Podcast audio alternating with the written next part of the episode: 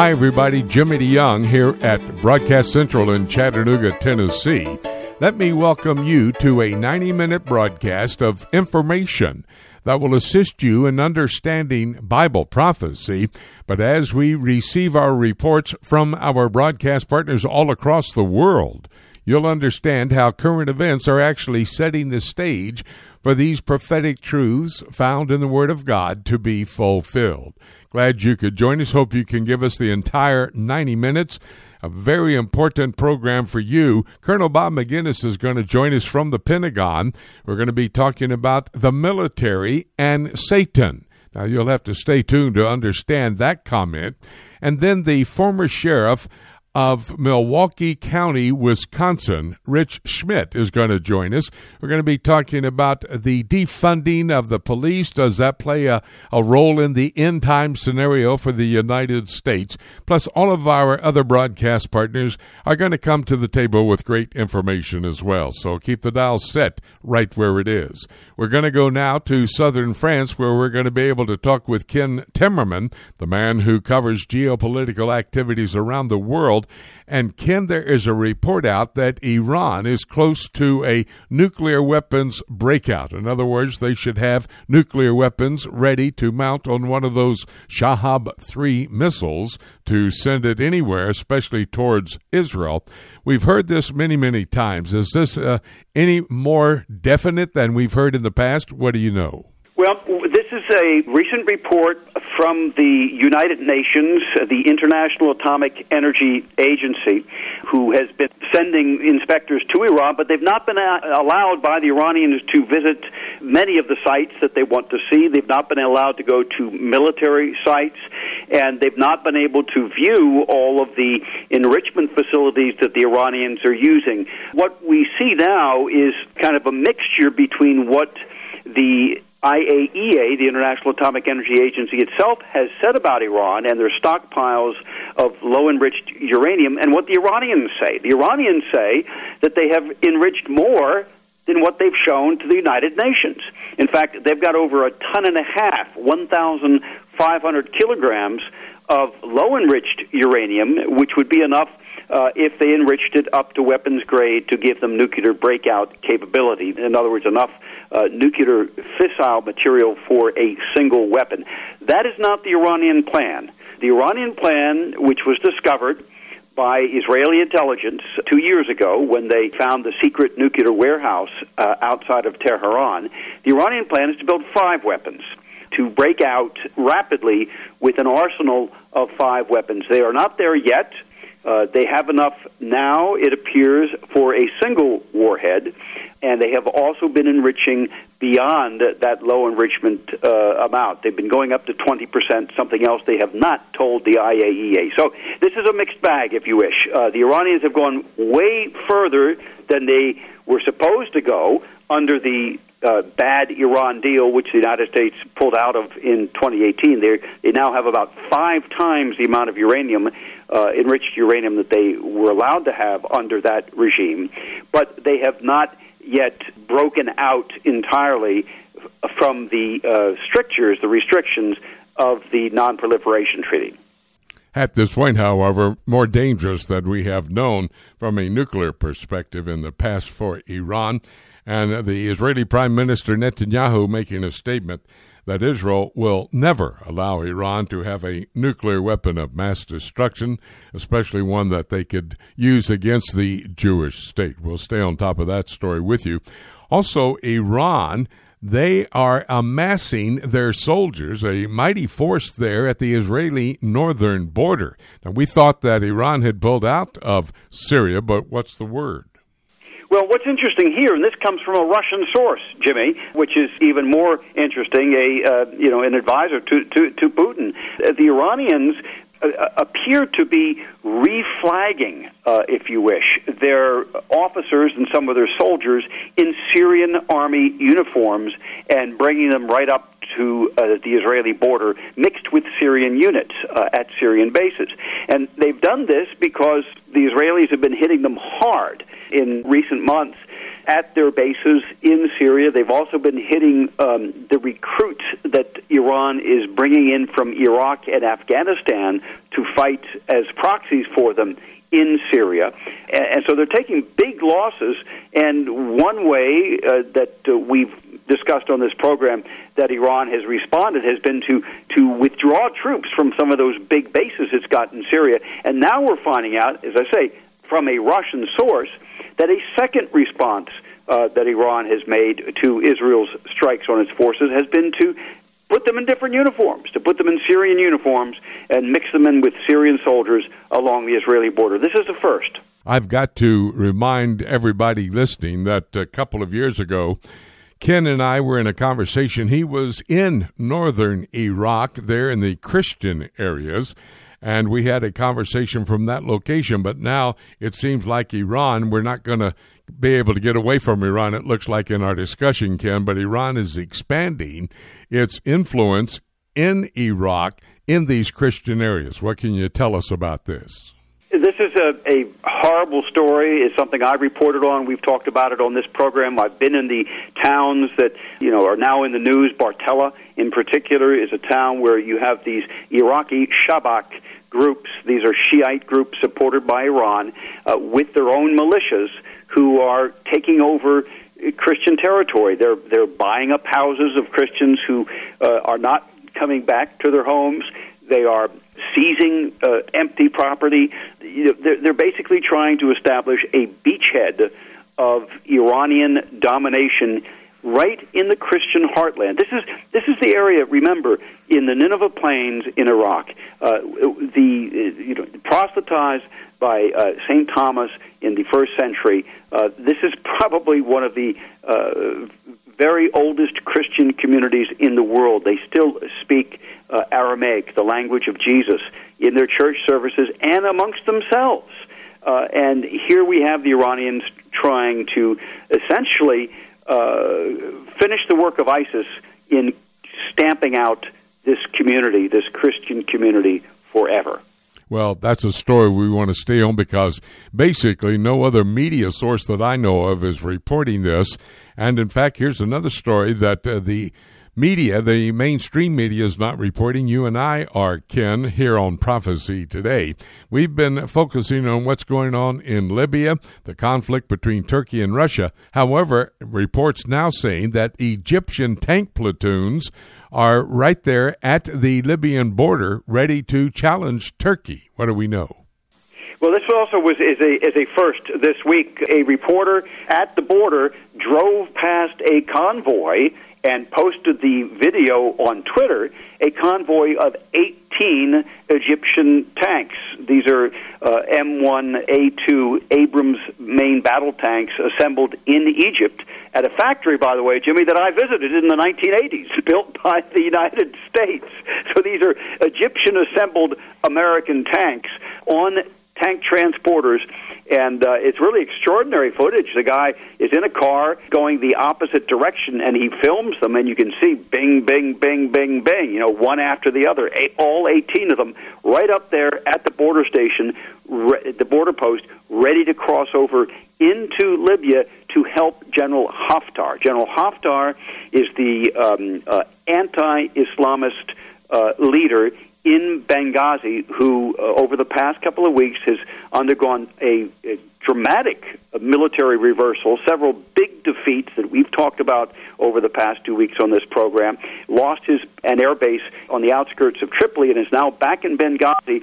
And the Egyptians are supporting Haftar because they are very worried that the government in Tripoli, backed by Turkey, uh, is an Islamist government and it will essentially revive the Muslim Brotherhood. And remember, it was the Muslim Brotherhood that took over Egypt after the Arab Spring, and General al Sisi, who is now the president of Egypt, he is the man who defeated the Muslim Brotherhood and brought uh, Egypt back to a more uh, secular uh, government. Well, let me stay on Libya just for a moment. We've talked about, as you mentioned, the last couple of weeks, Russia and Turkey going at each other there in Libya. However, there are reports they could agree on some things. What do we know anything about that? Well, that's going to be interesting. And this is where we left it last week. Last week we were, we were talking about this, and I said, just stay tuned to see if the Russians uh, don't make some kind of agreement with the Turks instead of confronting them, because I don't think either one wants to confront each other militarily. And so now this week we're learning, again, from a Russian source, that the Russians are looking for a negotiated settlement, which means they're looking for a diplomatic way of ditching their ally, General Haftar, uh, to come to an agreement with Turkey. Now, one proposal that I've heard is being batted about right now is this would be a big agreement, not just about Libya, but about Libya and Syria. So the Turks would acquiesce to uh, letting the Russians and the Syrian government control Idlib, this province in northwestern Syria that Turkey is, is, is disputing right now. And in exchange for that, the Russians would say, okay, you can have Libya. this is the geopolitical chessboard here, Jimmy. Uh, we get we get Syria, you get Libya. That's basically what it amounts to. Uh, it's a big deal um, if it if it actually happens, and it would uh, put Turkey in a uh, dramatic new position in the Mediterranean where they can uh, essentially exert control over the oil and gas routes from Israel. Dear friends, what's so exciting and interesting about this? All the players that Ken has been talking about mentioned in Bible prophecy, they'll form an alliance against the Jewish state of Israel in the last days. More on that when I take a look at the book. Ken, very important report always when we get a hold of you there in southern France. And uh, thank you so very much. I appreciate it. We'll have another conversation next week. Great pleasure to be with you, Jimmy, as always. God bless. We're going to take a break when we come back. A Middle East news update. David Dolan standing by. That's all ahead right here on Prophecy Today.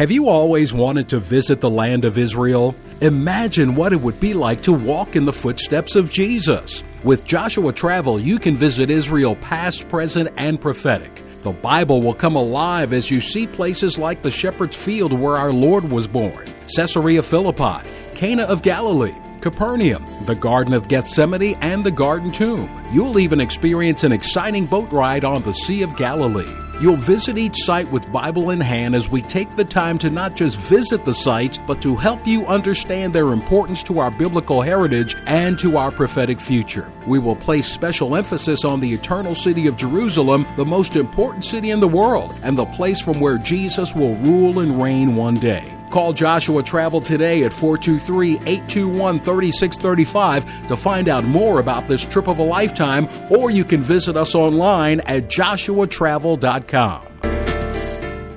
Prophecy Today is heard all across the USA on the Prophecy Today radio network, but also it is heard around the world through our website at prophecytoday.com. And Jay, there are many other features on our prophecytoday.com website, like daily news updated out of the Middle East as it pertains to what's happening prophetically. Special reports can be heard right on our website at prophecytoday.com. We have prophecy Q&A available for you.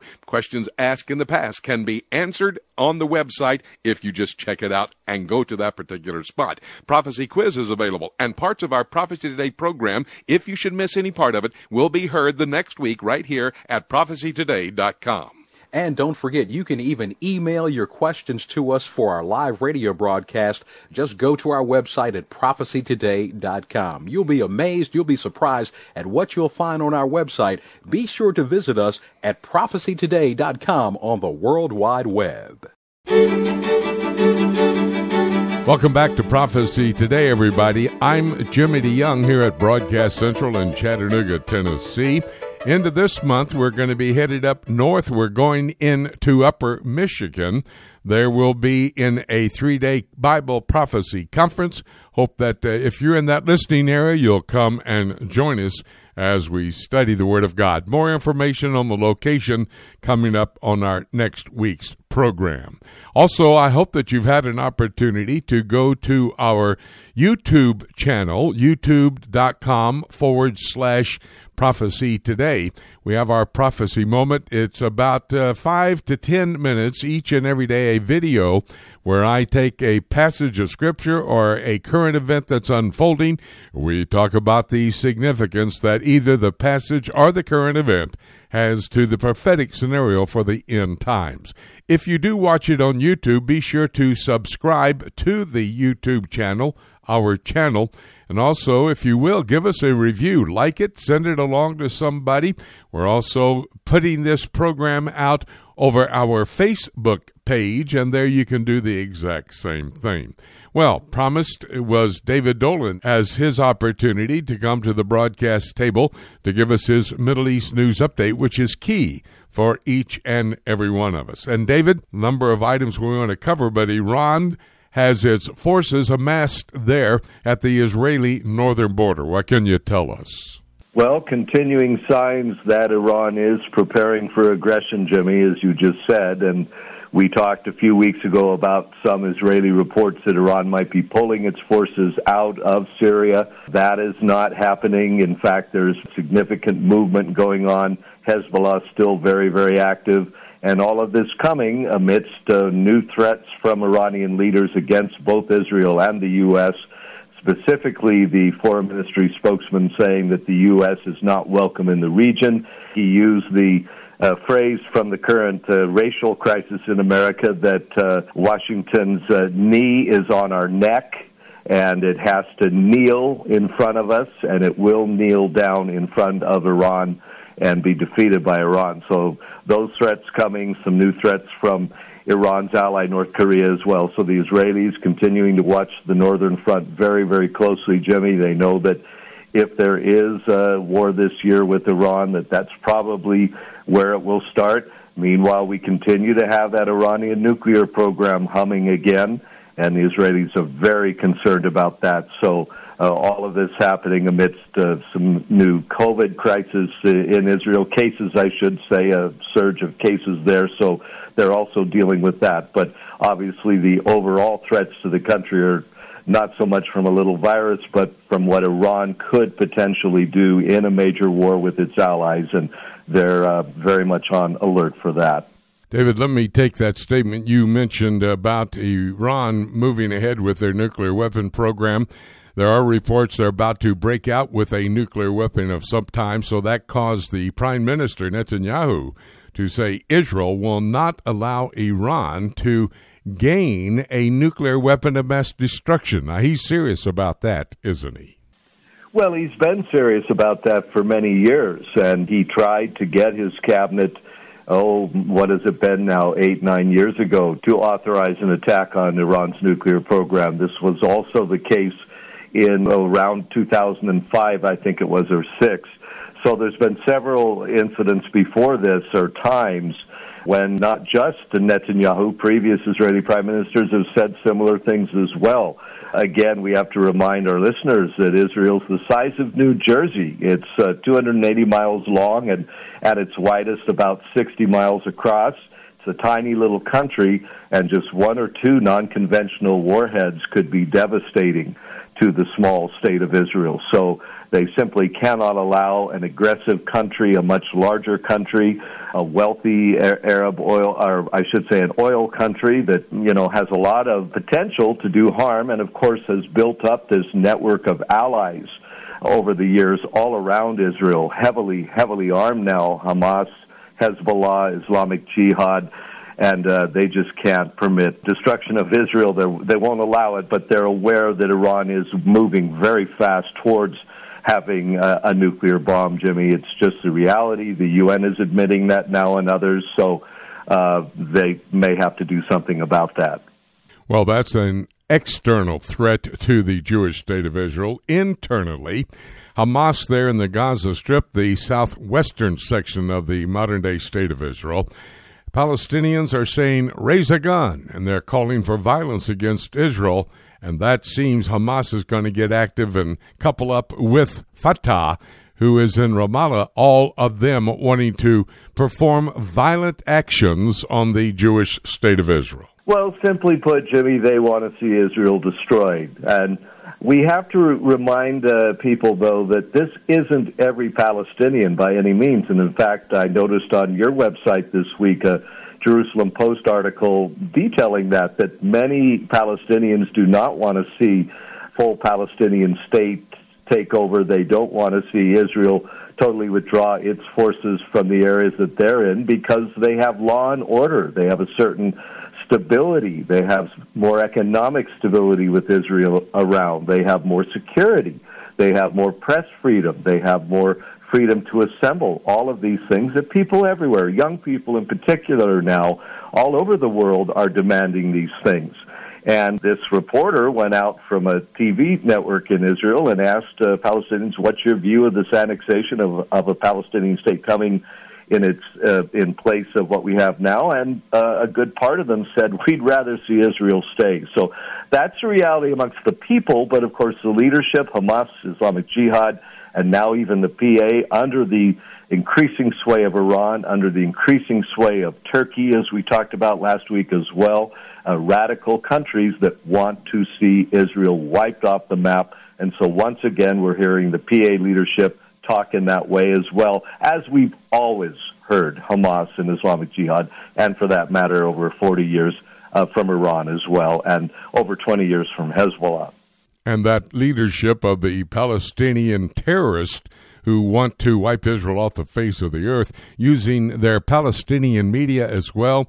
A Palestinian Authority TV host of a children's program promising the children the end of the state of Israel at the same time calling for when the armed struggle to ramp up uh, murder against the Jewish people. Put the two together, the Palestinian incitement, the leadership doing that, and the Palestinian TV, you got quite a bit of a problem. Well, and if it was only just the Palestinians, but again, they're backed by some outside powers that are, you know, between them 200 million people between Turkey and Iran, and uh, with major military forces and money in that, and then their allies again in Lebanon and elsewhere. So it makes the Palestinian threat real. Uh, they're feeding their children this garbage all the time, Jimmy. But as the uh, reporter found this week that went out into the territories, the older Palestinians, those who've been through the previous uprisings, those who've been through the peace plans and programs that didn't work, and seen all of this, they would really rather now just live in peace and quiet and really would rather just have Israel running the show. But of course, that's not politically correct to say that. They can't say that. And so the holy war, and that's at its base, a jihad religious holy war, is going to continue, unfortunately. I do know that the Palestinians, without even reading the Trump peace plan, have rejected it. And now it seems like they're offering their own peace plan, or in other words, a way to come to a, a Jewish state and a Palestinian state, a two state solution. Palestinian Authority Prime Minister says from Ramallah that they will declare a state along the pre 1967 borders if Israel continues their move to annex Judea and Samaria. Let me ask you, David, long experience in that region of the world as a journalist. Do you believe that Israel will ever allow there to be a Palestinian state pre 1967 borders? Well, the Palestinians have been demanding a state all along, of course, Jimmy, but Israel has agreed already twice to the creation of ultimately of such a state. That was part of the Camp David peace treaty in the late 70s. Uh, Menachem Begin reluctantly agreed to that ultimately happening, and it was part of the 93 Oslo peace accords. Uh, and we were on the way to building such a state, and then the second uprising broke out. The PA rejected the whole thing, and uh, we don't have a state. And they're doing the same thing today, Jimmy. They want all or nothing. They want all of East Jerusalem and the Temple Mount under their control as part of a state. None of that is ever going to happen. So the short answer is no, probably there will not be a Palestinian state, but Israel will probably annex those Jewish dominated areas in Judea and Samaria as planned. And those actions are very biblical when you study the prophetic word of God, which David and I both do. We do know what God's prophetic passages tell us about both the Palestinian people and the land that God has promised to give the Jewish people. David, always a great honor to be able to have you give us your analysis of what is happening there in the Middle East with your Middle East news update. We'll do it again next week. Thank you so much, my good friend. Glad to do it, Jimmy. God bless. We're going to take a break. When we come back, John Rood has his European Union update. That's all ahead right here on Prophecy Today.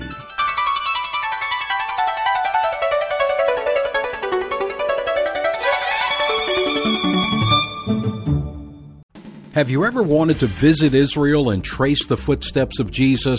With Rick and Jim's VIP trips, you'll see Israel past, present, and prophetic. Our VIP trips are typically smaller groups of 8 to 12 people. This smaller group size allows us to spend more one on one time answering your questions and personalizing our tour. It is a very intimate experience. You'll visit each site with Bible in hand as we take the time not to only visit the sites, but to help you understand their importance to our biblical heritage and to our prophetic future. We will place special emphasis on the eternal city of Jerusalem, the most important city in the world, and the place from where Jesus will rule and reign one day. We can also customize our trip for your family or small group please call Joshua Travel today and see how we can make your trip extra special. Call 423 821 3635 or visit us online at joshuatravel.com. Welcome back to Prophecy Today. I'm Jimmy DeYoung here at Broadcast Central. Great to have you along. We move into our second half hour, and in this half hour, John Rood standing by. He's going to give us his European Union update.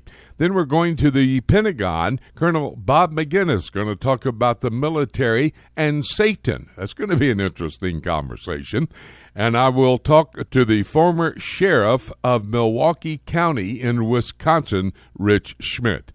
You don't want to miss any of these conversations, so keep the dial right where it is this next half hour in the 90 minutes that we have asked you for so that we can give you the world and help you to understand the details behind all the headlines that are unfolding, which seemingly are setting the stage for Bible prophecy to be fulfilled. Well, as promised, we go to John Rood. He covers the European Union for us. This is a key region of the world. We have this report to look at the political as it is indeed setting the stage for the prophetic to be fulfilled. And John, there's a shout from the chief of NATO, and the shout is the Chinese are coming. Stoltenberg is warning everybody that the Chinese are on the way. Can you tell us what this is all about? Yes, the NATO Secretary General Jens Stoltenberg, he has spoken on radio as well and took a very serious view of China and we could certainly take this as an indication of the particular situation, not only, but also the uh, coming trend. Because if NATO is concerned about something and voicing it, uh, obviously it's sending signals to China uh, directly as well. So he actually said the West cannot ignore the military or economic rise of China and said that we're even experiencing a shift in the global balance of power. So Beijing is uh, coming closer to the West through uh, internet, telecommunications.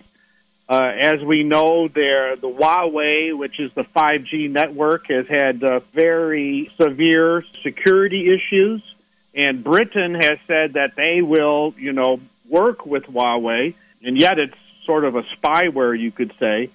And then, interesting to note is that China is investing heavily in military capabilities. They added 80 ships in the last five years, which is equal to the total number of ships in the United Kingdom's Royal Navy. So, uh, China is becoming more and more powerful in terms of military and economics. And so, NATO is sort of ringing the bell to be certain that it remains a strong force and can deal with any future shift in the world balance of power. You know, I understand that China is using high tech in order to do some of these things they are involved in today, but I understand also they're using the old fashioned telephone. Uh, the president of China in contact over the telephone with the European Union leaders. And what's so interesting about that, he's not talking with President Trump. Give us some details here. Right, that's that is a good tie-in. Uh, China has real concerns about relations with the European Union, and uh, they understand that public opinion is uh, grossly against them, and so they're uh, stepping up the uh, diplomatic calls to to Europe uh, Xi Jinping has spoken. The Chinese premier president has spoken with German Chancellor Angela Merkel four times this year, five times with the French president, and yet the connection with President Trump has not even been half of that. And they kind of speak at times uh, when they get together, G20 meeting, etc. We see it's a very complicated time. Uh, China is definitely expressing a high interest for Europe right now because they understand it's a pivotal form right now. There is a large annual meeting summit between the EU and China. Uh, for this year, right now, it's been postponed due to the coronavirus. But China is definitely uh, working very hard to work with and assimilate uh, Europe to their personal interests. Meanwhile, one of the European Union ministers visited Israel this last week, focused on the subject, the issue of annexation of Judea and Samaria, and the vice, or what we call him, the alternate Prime Minister, Benny Gantz, who is also the Minister of Defense, met with this European Union leader, and he said that Israel is committed to peace. I don't know if that's going to satisfy the European Union as it relates to annexation, but uh, indeed Israel is committed to peace. Yes, that indeed is the main point right now. That uh, Netanyahu Gantz government is official, and so they're working directly with the EU foreign minister, you know, the head of security policy, Mr. Borrell and so they're continuing and to let Europe know that there's common values and strategic interests between them and want to continue, even though, of course, as we know, the EU is applying a lot of pressure on Israel because of the planned uh, preparation to apply sovereignty in parts of Judea and Samaria. And of course, uh, Israel as well is working with the EU to block Iran's development of nuclear arms. And as the European Union will ultimately become the revived Roman Empire, they will play a key role in the prophetic future, both for the European Union, i.e., the revived Roman Empire, and the Jewish state of Israel. Our man John Rood giving us the information on the European Union politically, helping us to understand how the prophetic is being put in place. John, thank you so very much. We'll have another conversation next week. Thank you. Well, I have a very important report you're going to want to listen to, possibly. We're going to bring to the broadcast table now Colonel Bob Maginnis Bob is an old friend of ours. I don't mean by age, but an old, long time friend. Let me say it that way. And he has been a broadcast partner with us in the past. Colonel Bob Maginnis has a day job at the Pentagon where he is involved with strategic planning. He travels across the world to uh, be able to brief uh, some of the other military operations in different nations of the world, speaks and teaches at the War College in Carlisle, Pennsylvania. A very active man, has written a number of books, appears on media outlets to uh, be somewhat of an expert on subjects that uh, we're going to be dealing with as we talk with Bob today. And Bob, let me just start uh, with a civic lesson, if you will. I have a number of questions I want to bring to your attention. But as I understand civics, the Constitution, the operation of the United States, the United States military is to be led by an elected commander in chief, which of course would be the president, and someone who is a civilian. Is that correct? Oh, that's that's correct, Jimmy. Our founders were very concerned back in 1775 and subsequently when they drafted the the Constitution. We had a sour taste in our mouth as Americans because the British Redcoats were, you know, being housed in our homes, were being abusive in our communities.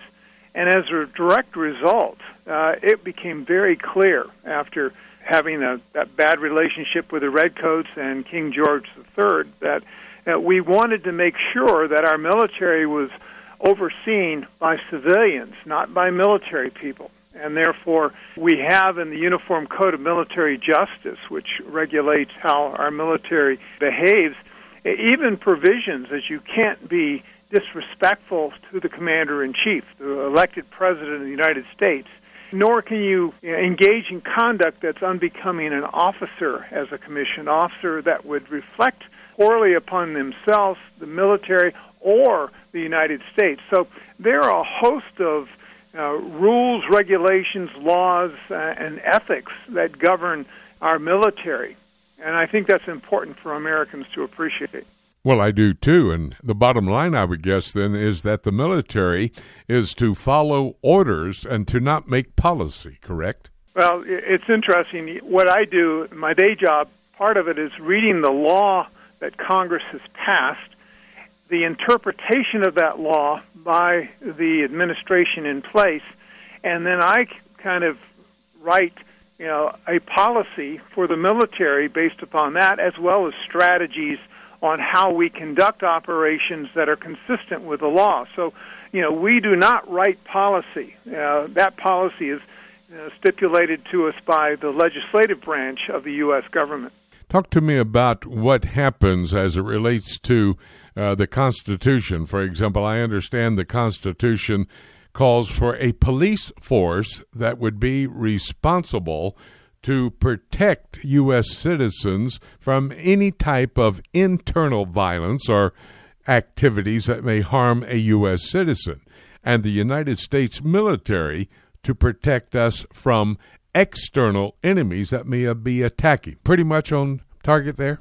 That's, that's correct. And it's interesting, in 1807, the U.S. Congress passed what's called the Insurrection Act, uh, which basically said that uh, you're not going to use the U.S. military for internal activities uh, except under a certain limited number of situations, such as uh, I know that there was an issue about slavery uh, in the 18 late 1860s. There was another uh, issue much later. Of course, we had the the activation of forces for in Arkansas uh, as a result of, of the segregation fight uh, but there's a provision that came into that Insurrection Act called the Posse Comitatus, uh, which uh, made it very clear that the U.S. military will not engage in police activities within the United States except under extraordinary circumstances. So the only time you see the U.S. military is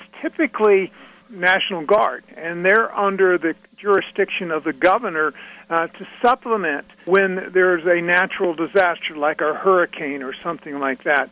Uh, very seldom do we see the U.S. military deployed domestically to do anything that even comes close to being like a policing operation. Bob, that was a great civics lesson. I wanted to discuss this civic activity for the United States military and for the police forces in America as well, because the media, in my opinion, has been butchering what really is being said, what is being done, etc., etc. So that's great. Thank you so much for that civic lesson. Now, the civic lesson over.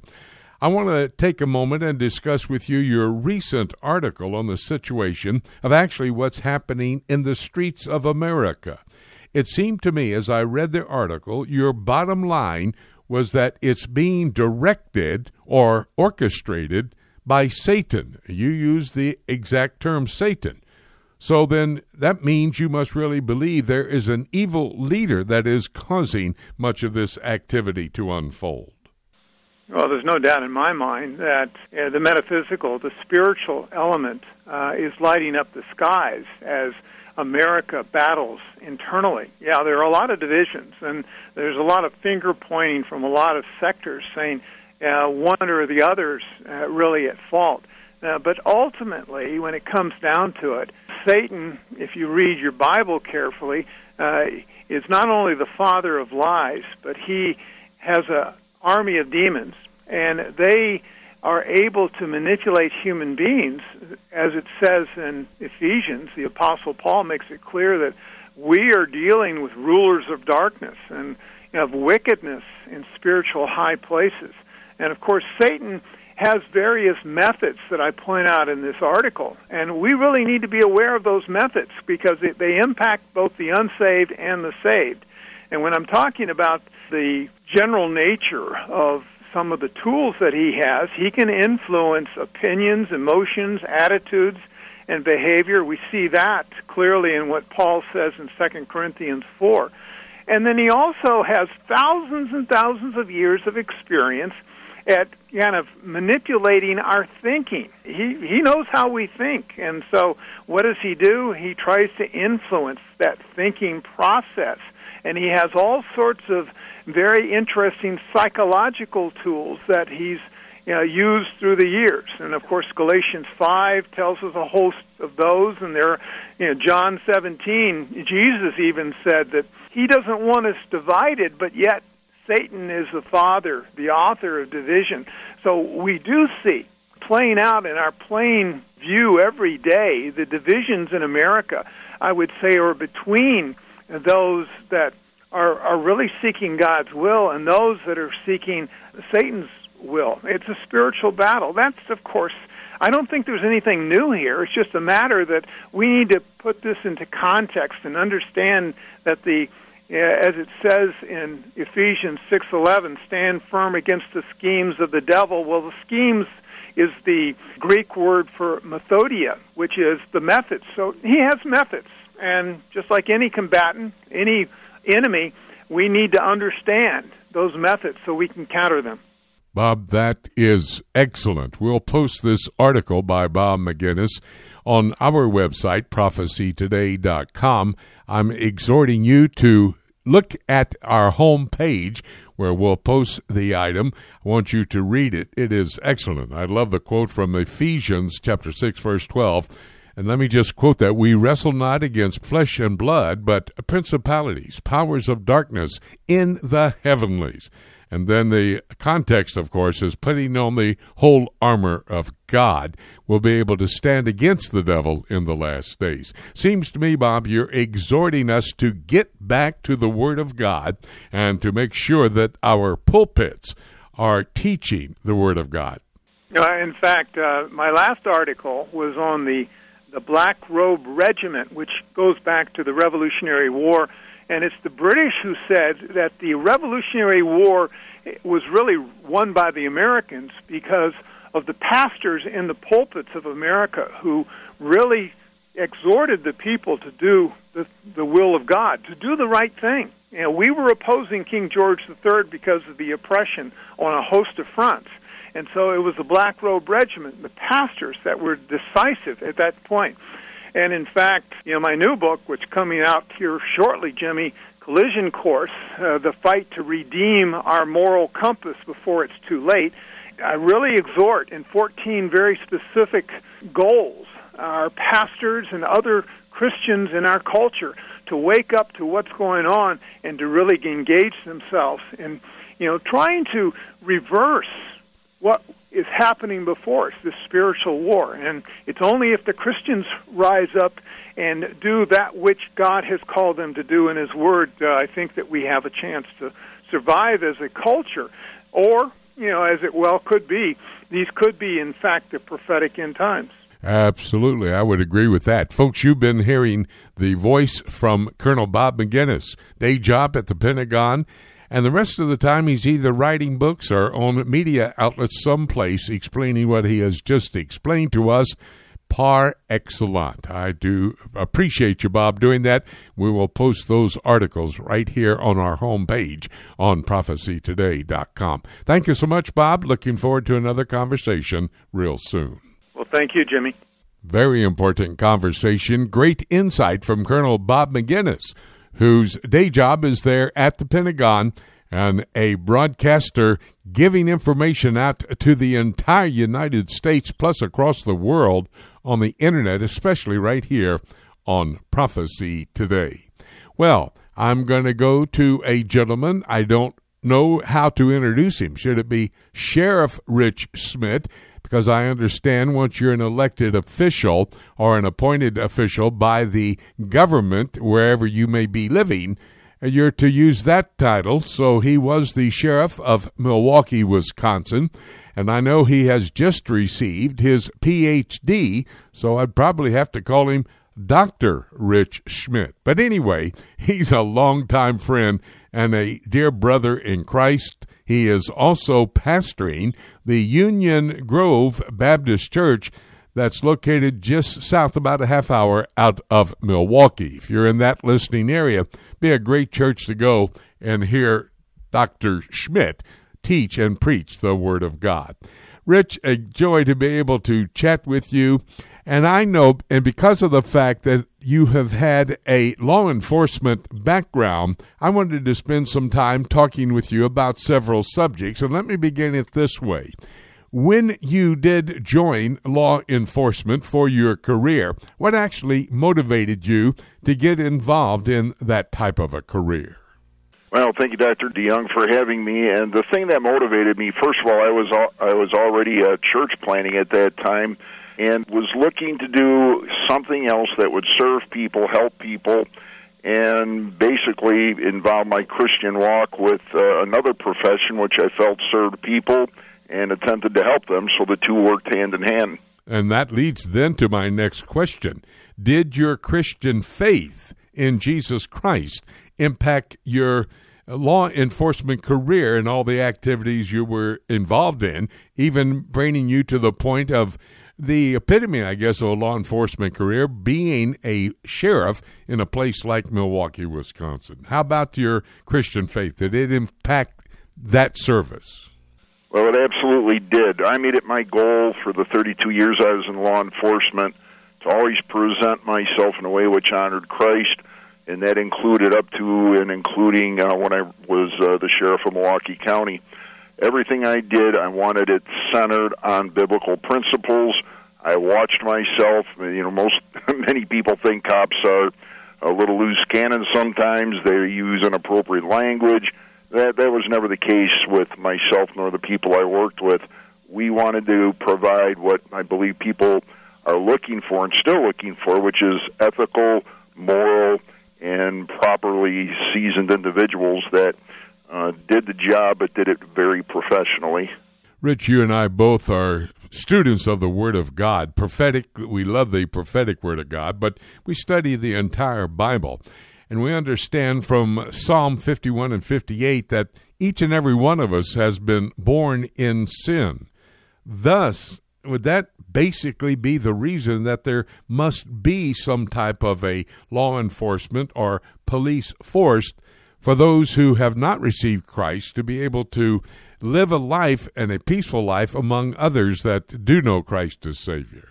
Well, Dr. DeYoung, as you've often uh, reminded me in the classes I've taken uh, under you at the School of Prophets, that in Genesis 9 is when God invoked uh, human government and basically, the concept of government is to protect people. That's what God originally intended, and I believe still the intent today, even though uh, many of the organizations have changed their focus. So it's absolutely imperative. Yes, people are born in sin. Unfortunately, many of them turn to horrific, violent crime, and absolutely we must have a police force. Well, then I would have to then extend the question to policemen, law enforcement personnel. They have been born in sin as well. Thus, that produces some of what we have been hearing lately about bad police. Would that not be the case? Well, Dr. Young, unfortunately, that is true. And I've worked with hundreds and hundreds of different officers, and I want to say the majority of them, probably 99 plus percent, when they come in, they're well vetted, they're well trained, even though we still have the old sin nature, uh, we're expected to to live to a standard that's law abiding and that's proper. Unfortunately, as we just recently witnessed on a national uh, news scale, at least, when one officer makes a, an extremely inappropriate move, and especially in the case with uh, George Floyd, which is nationally known now, this taints the entire law enforcement community, even though it was just a particular officer that made this extremely inappropriate move. So again, 99% uh, of our police officers are trained to do right. They work to do right. They literally put their lives on the line to serve the community. But unfortunately, yes, occasionally a bad egg, if you will, gets in there. That person usually or should be uh, by the proper leadership in that police organization. Hopefully, you catch the person before they go to the extent that happened with George Floyd and remove them, discipline them, even criminally punish them if it's appropriate to prevent this type of thing from happening. Yes, I would agree very much. That was an horrific event. Uh, the death of uh, George Floyd there by uh, the means of a police officer with his knee on his neck. Well, with that thought, there are now a number of people and a number of political leaders as well across the nation who are calling for the defunding of police, or some of them even dismantling the police altogether. What are your thoughts about that? Well, if most people have been caught up with the, the national news, which is basically looking at a low level criminal that unfortunately ended up dead, the problem that that is causing is we are absolutely forgetting what is really going on in our, especially in our urban communities, with the extreme amount of violent crime that's taking place.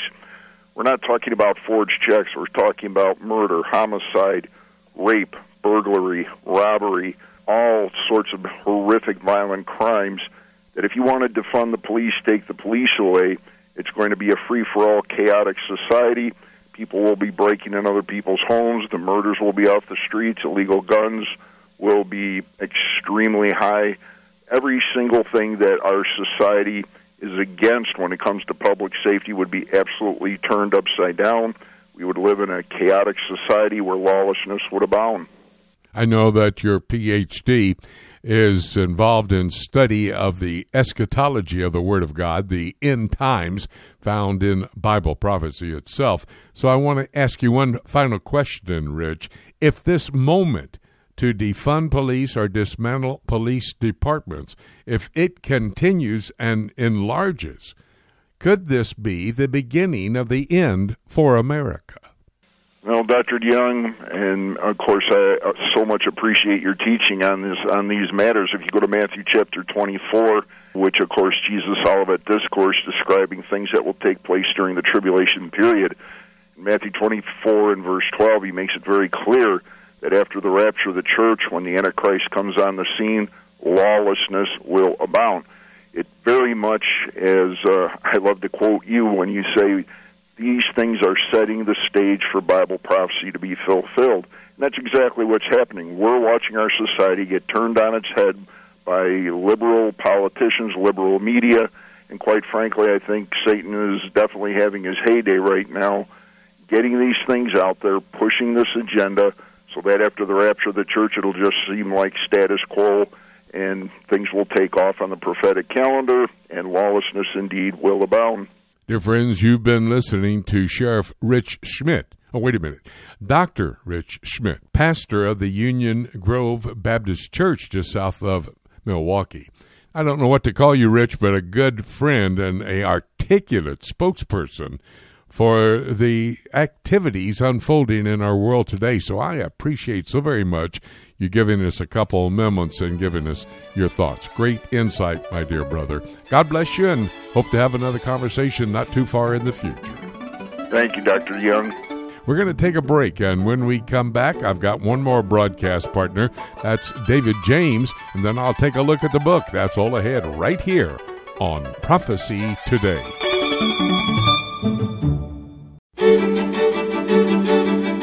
Hi, everybody. Jimmy DeYoung here at the Broadcast Central, Chattanooga, Tennessee. So glad to have you back. We're moving into our last half hour.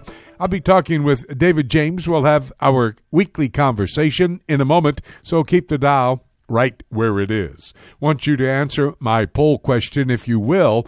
Go to my website, prophecytoday.com there on the left hand column, if you will scroll down, you'll find the poll question. Let me give you the question after the broadcast. Please go and answer the question. some military leaders and leaders of the police who know God's Word, the Bible, are saying that this chaos in American streets is being orchestrated by the devil, by Satan himself. In fact, that's what the apostle Paul wrote in Ephesians chapter 6 and verse 12, where he said, "We wrestle not against flesh and blood, but with evil in the heavenlies." Do you believe that passage of scripture is absolutely true and being fulfilled today? Thank you so much for answering the poll question. I want to remind you about my prophecy moment. If you'll go to my YouTube channel, youtube.com forward slash prophecy today, you'll be able to view this five to ten minute prophecy teaching. And by the way, be sure to like it, give us a review, and subscribe so that you'll be able to get it when we put it out. We now bring to these microphones David James. David and I have a weekly conversation this week. We're going to focus on the spiritual dimension to the current chaos that's going on here in America. So glad to have you come and join us, eavesdrop on the conversation. We're going to talk about biblical principles that indeed can be applied to what is happening in our world. David, uh, we continue to receive emails from our listeners, which is great, of course. We love that. So before we get to the main topic for today's discussion, I wanted to share with our listeners one of these emails from this week. Would you do that for us, please? Sure. Well, we received the following email from a lady who listens to our program concerning Jonathan Cahn, and she wrote, Is Rabbi Jonathan Cahn's teaching regarding Israel accurate? She went on to say I've enjoyed listening to his teaching on Israel's jubilees and their holy days, as well as historic events that have taken place, and I wanted to make sure that I'm listening to a biblical teacher. And Jimmy, of course, our our longtime listeners know that we've been dealing with uh, Jonathan Cahn's teaching since 2012, when we first started dealing with his best-selling book, The Harbinger. Now, I would say that Jonathan Cahn's understanding of Israel and the Feast of the Lord is extensive, and of course, he's ethnically Jewish, but on the other hand, I also cautioned her that he has some serious problems with various aspects of his theology that I've outlined in uh, a number of articles and a couple of books. And I've clearly documented that he has mishandled the Word of God, he's misrepresented historical facts, and, and manipulated uh, statistical data, among other things, in order to promote his uh, and defend his theories. So the bottom line is that with this mixture of truth and error, uh, he really can't be trusted as a reliable Bible teacher. David just mentioned those couple of books that you were talking about, how they can get them. Sure. My first book was The Harbinger Fact or Fiction, and the second was uh, The Biblical Guide to the Shemitah and the Blood Moons, and they're both available through the Berean Call website or through Amazon.com. David, last week you and I discussed the chaos of America since the death of George Floyd. And today I thought it would be good to continue that discussion with a couple of other of our guests, which we've already done.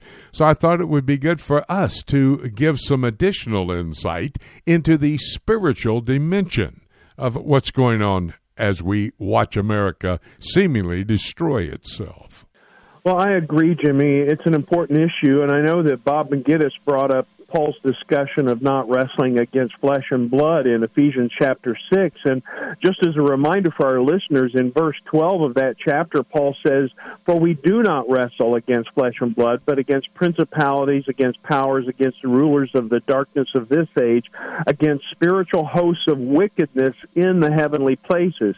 Now, there are a number of important truths in this and surrounding verses that I think directly apply to what you've described as the current chaos in America. America. And, you know, one of the major themes of the Bible is Satan's war against God in his attempt to thwart God's plan to establish a kingdom of righteousness beginning in Genesis chapter 1 and going through Revelation 22, which ultimately will be headquartered in Jerusalem here on this earth and then in the new heavens and in the new earth.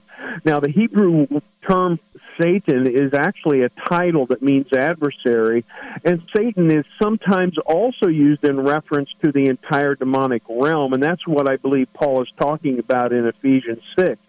In 1 Peter 5 8, Satan is described as a roaring lion who roams about seeking whom he may devour. And in John 10 10, Satan is described as a thief who seeks only to steal, kill, and destroy. And that's exactly what we're seeing on the streets of some of our country's greatest cities over the past couple of weeks. David, maybe it would be helpful to discuss some of the historic and theological background that we have on Satan's war against God that we find in the Old Testament. Hey, maybe we could call it the conflict of the ages. Well, the fallen angel we now know as Satan did not begin as the adversary, and Ezekiel referred to this angel in chapter 28 as the anointed cherub. And even though Isaiah 14 and Ezekiel 28 are addressed to the kings of Babylon and Tyre, most conservative scholars agree that these are also about Satan's fall because some of the things that are said go beyond what could possibly be true of the earthly rulers. In Ezekiel, for example, we read, You were the seal of perfection, full of wisdom and perfect in beauty. You were in Eden, the garden of God. And of course, the king of Tyre was obviously not in the garden of Eden. And in Isaiah, we read how you are fallen from heaven, O Lucifer, son of the morning, how you are cut down to the ground, you who weakened the nations. And of course, the king of Babylon was never in heaven. Going back to Ezekiel, we read about Satan's original position. You were the anointed cherub who covers. You were on the holy mountain of God. You were perfect in your ways in the day you were created till iniquity was found in you. And then going back to Isaiah, we see Satan's ambition and his plan where he says, For you have said in your heart, I will ascend into heaven, and I will exalt my throne above the stars of God, and also I will ascend above the heights of the clouds. I will be like the Most High. Now, Jimmy, this is a bit of speculation, but I think that Lucifer may have rebelled because, as the highest created being, he thought he should have been the regent over God's kingdom, a position that was given to Adam, a mere human. You know, it's interesting that that thought is prevalent as you really dig in to what happened there in the book of Genesis. And by the way, let me remind our listeners that's Isaiah 14, Ezekiel 28.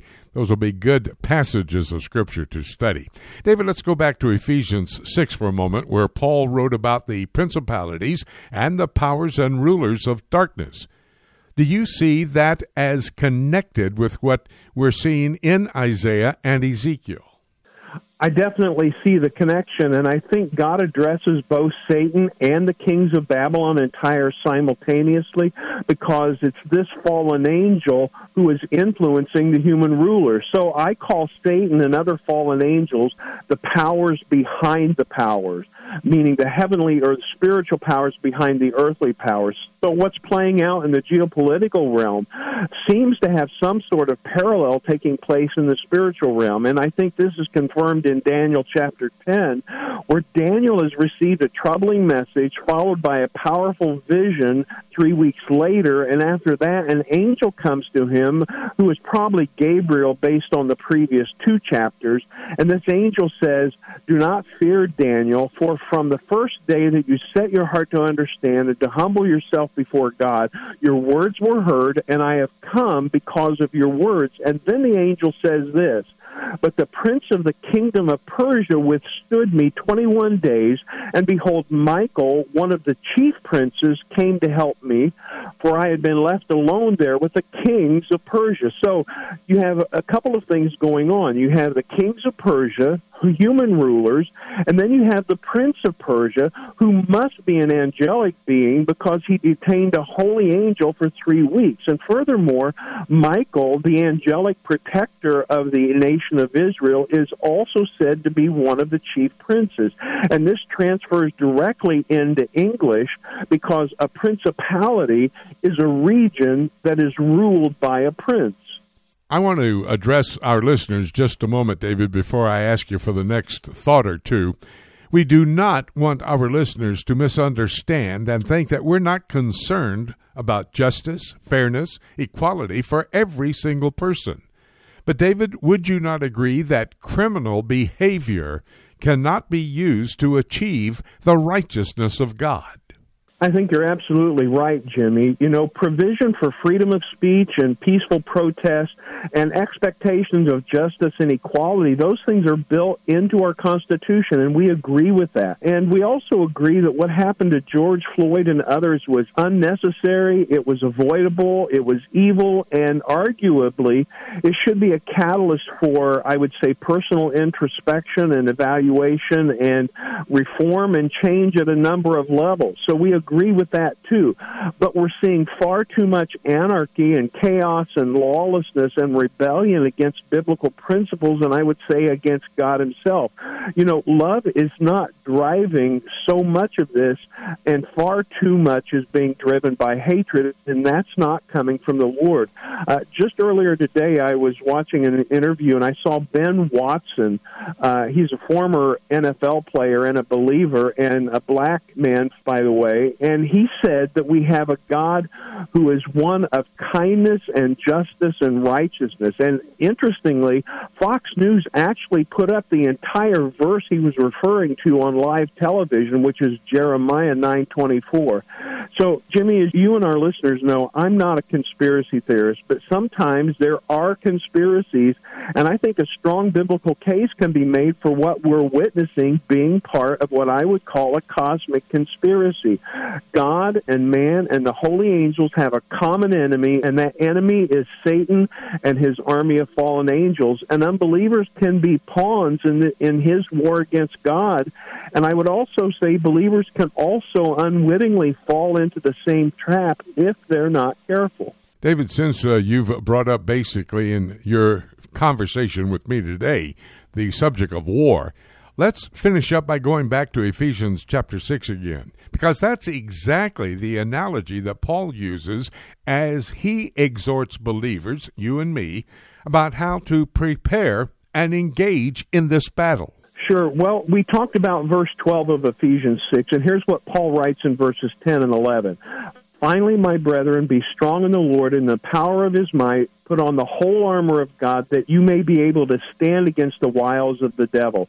Then in verse 13 we read, Therefore take up the whole armor of God that you may be able to withstand in the evil day, and having done all, to stand. And then he goes on to talk about the belt of truth, the breastplate of righteousness, the sandals of the gospel of peace, the shield of faith, and the helmet of salvation. So this armor of God refers to taking a defensive posture, standing firm against the devil, not trying to attack him. And that's consistent with what James says in chapter 4, uh, verses 6 and 7, where he writes, God resists the proud, but gives grace to the humble. Therefore, submit to God God, resist the devil and he will flee from you. And in Second Corinthians chapter 2, Paul talks about not being ignorant of the devil's schemes, and, and we know exactly what's going on as we've discussed. And then finally, Paul concludes his discussion of this spiritual battle by referring to the sword of the Spirit, which he says is the Word of God. And this is how we help others in their struggle in this battle. And the leaders in churches and other ministries need to be equipping people by clearly and accurately and consistently teaching the Word of God. Folks, you've heard interwoven throughout our conversation the passage of Scripture there in Ephesians chapter 6. Let me exhort you to go to Ephesians chapter 6, starting in verse 10 through verse 18. Study that and be sure to be willing to put on the whole armor of God to be able to stand against the devil in these, the end times. David, great conversation. I think this was key to helping put a spiritual dimension to the current chaos here in America. So thank you so much for the conversation, and I'm looking forward to another one with you next week. As always, thanks a lot, Jimmy. We're going to take a break when we come back. I'm going to take all the reports from my broadcast partners. We'll open the Bible, take a look at the book. It's all ahead right here on Prophecy Today.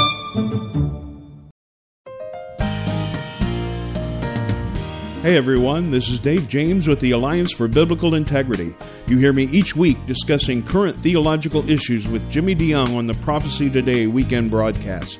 We founded the Alliance for Biblical Integrity because we saw a need for an apologetics and discernment ministry that would be an important resource for local churches, schools, and ministry organizations that face ever changing theological challenges in today's world. I teach many different courses and seminars in the United States and around the world and can tailor the seminars for Sunday schools, Bible studies, and church services, and the courses for weekend conferences of 6 to 10 hours. For more information, you can go to the ABI website at biblicalintegrity.org. That's one word, biblicalintegrity.org, and click on Courses and Seminars on the main menu. You can also contact me personally through the contact page on the ABI website. I look forward to hearing from you. The book of Revelation is God's final word to man and the timeline of the last days revealed to the Christians. This symbolism filled example of apocalyptic literature can be difficult to understand, especially when simply reading it from beginning to end. Dr. Jimmy DeYoung's latest book, Revelation A Chronology, takes a walk through the prophetic book of Revelation in the order that the events will take place, chronologically, sharing insights into its true meaning and doing so in an easy to understand and practical way. If you have difficulty understanding the book of Revelation, get your copy of Revelation A Chronology and let Dr. Jimmy DeYoung aid you in your understanding of this profound end times prophecy book that God has preserved in His scriptures for for Christians in the last days. To order your copy of Jimmy DeYoung's Revelation, a chronology, call us toll free at 877 674 3298 or visit our website at prophecytoday.com. It's time right now here on Prophecy Today for us to take a look at the book. What a time to be alive with all that is happening around the world. You know, it's absolutely a time when the stage is being set for the prophetic scenario that is found in God's Word to be fulfilled. The reports from our broadcast partners, reporting from all around the world, reveal to us the details behind the headlines and actually help us to see how close we must be to prophecy being fulfilled. If you had an opportunity to listen to the entire 90 minutes of the program, you know what I'm talking about. However, if you are unable to hear all of these reports, please go to my website, prophecytoday.com, then go to PTRN, Prophecy Today Radio Network, and there you'll be able to listen to each and every one of the reports. And then do me a favor, if you will, tell a friend so that they can find the location, listen to these reports, and be as knowledgeable as you are as to what is happening in our world. I want to take a moment right now, if you'll allow me, to rehearse the lead stories from each of our broadcast partners and then give you my prophetic perspective. We had Ken Timmerman and Ken's headline story Iran is ready to break out their nuclear weapons of mass destruction. If you're listening to a prophecy program, especially mine, you probably are hearing Iran, Iran, Iran. That's what we're hearing because it is Bible prophecy. It's very biblical. Persia is the name for modern day Iran that is used by the ancient Jewish prophet Ezekiel there in Ezekiel chapter 38 and verse 5. Though they're mentioned as Persia, and that's the way they were called until 1936, today they are ready to be a major player in the end time scenario that's found in the Word of God. They will be a part of an alignment of nations that will join with the other Islamic nations and be led by Russia to make an effort to destroy the Jewish state. That's why Iran is in the news. That's why we report about Iran on a weekly basis. And that's the reason that Ken Timmerman's report on Iran and the development of their nuclear weapon of mass destruction was our lead story on the program today. That nuclear weapon ready to be mounted on a Shahab 3 missile and aimed, first of all, at Israel. And then David Dolan with his Middle East news update, coming from his vast experience of over 35 years as a journalist in the Middle East. He also talked about Iran. There it is Iran, Iran, Iran. Well, he said that the Iranian military is massed at this moment. I mean, right now, at the Israeli border. Iran, as we've already mentioned, want to destroy the Jewish state. They'll form an alliance to be able to do that. And when we talk about one nation so much, and you understand what their end time scenario is going to be, I want to exhort you to pay attention so we can recognize where we are in God's time. I love what Jesus Christ, when he made a pre incarnate appearance to Daniel, Daniel chapter 10 and verse 12, he says to Daniel, Since you set your heart to understand the times. What a great exhortation that is for us today. John Rood, who lived there in Brussels, Belgium for over 30 years, is the man who reports on the European Union and their activities. And the European Union, of course, would include NATO, the North Atlantic Treaty Organization. Their chief is saying the Chinese are on the move to the West. And in fact, this is a part of their effort to control the entire world.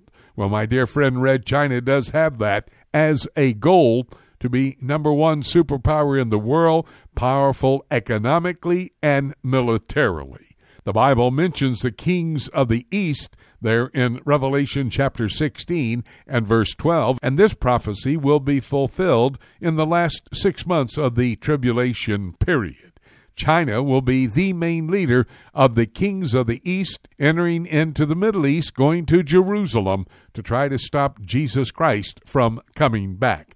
John's point that the European Union will most likely be the revived Roman Empire foretold in Daniel chapter 7. We see these two passages of Scripture coming together very quickly. Colonel Bob Maginnis, he was at the Pentagon, said that the military is to obey the commander in chief, but he also brought the scriptures to our attention Bob Maginnis, a student of the Word of God, said that the president, a civilian, is to give the orders for the military there to follow. But then he brought to our attention the book of Ephesians, chapter 6 and verse 12, talking about we wrestle not against flesh and blood, but against principalities, powers in the heavenlies. That's a key passage of Scripture, and you need to study it and understand what Bob was saying to us. Then Dr. Rich Schmidt, who was the former sheriff of Milwaukee County, Wisconsin, came to the broadcast table to talk about if indeed the streets of America continue on and that theme of defunding the police continues and gets stronger and stronger. This may well be the end of the United States of America. You see, Bible prophecy does not mention America, and thus this may be one way that America will be destroyed from within. Without law and order, anarchy, open rebellion could lead to the downfall of America. David James and I continued along the same theme with the chaos in America. And David really got into the scriptures there in Ephesians chapter 6 and verse 12 about Satan as the God of this world, the power behind all of the chaos. You want to hear what David had to say and study that passage of Scripture. Well, everything we've mentioned here as we've rehearsed what our broadcast partners had to say on the broadcast today is very key for our understanding of how the end times will unfold. Now, with all of this information, it's tangible, solid evidence that we're quickly approaching the next event on God's calendar of activities, and that is the rapture of the church. that rapture actually could happen today. And having said that, nothing left for me to say except let's keep looking up until. Thank you so much for joining us today. This is Jay Johnson inviting you to join us again next week for more of Prophecy Today.